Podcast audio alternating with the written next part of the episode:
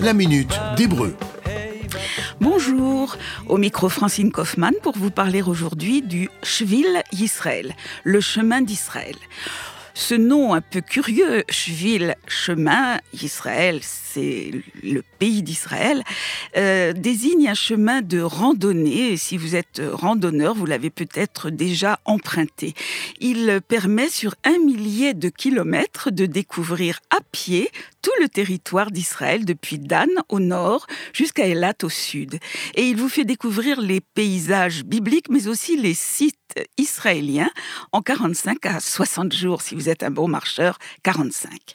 Shvil, le nom Cheville, chemin, se trouve déjà dans la Bible pour désigner une piste caravanière, une route plutôt étroite. Et dans l'hébreu mishnik, il désigne aussi un sentier à travers champs, une voie de passage.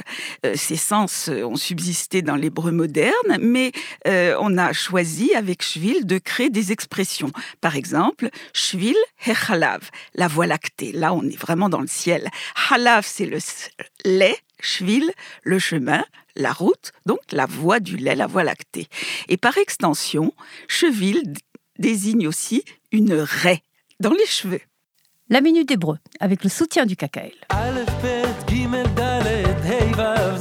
Retrouvez la Minute d'Hébreu sur ivritbedaka.org.il.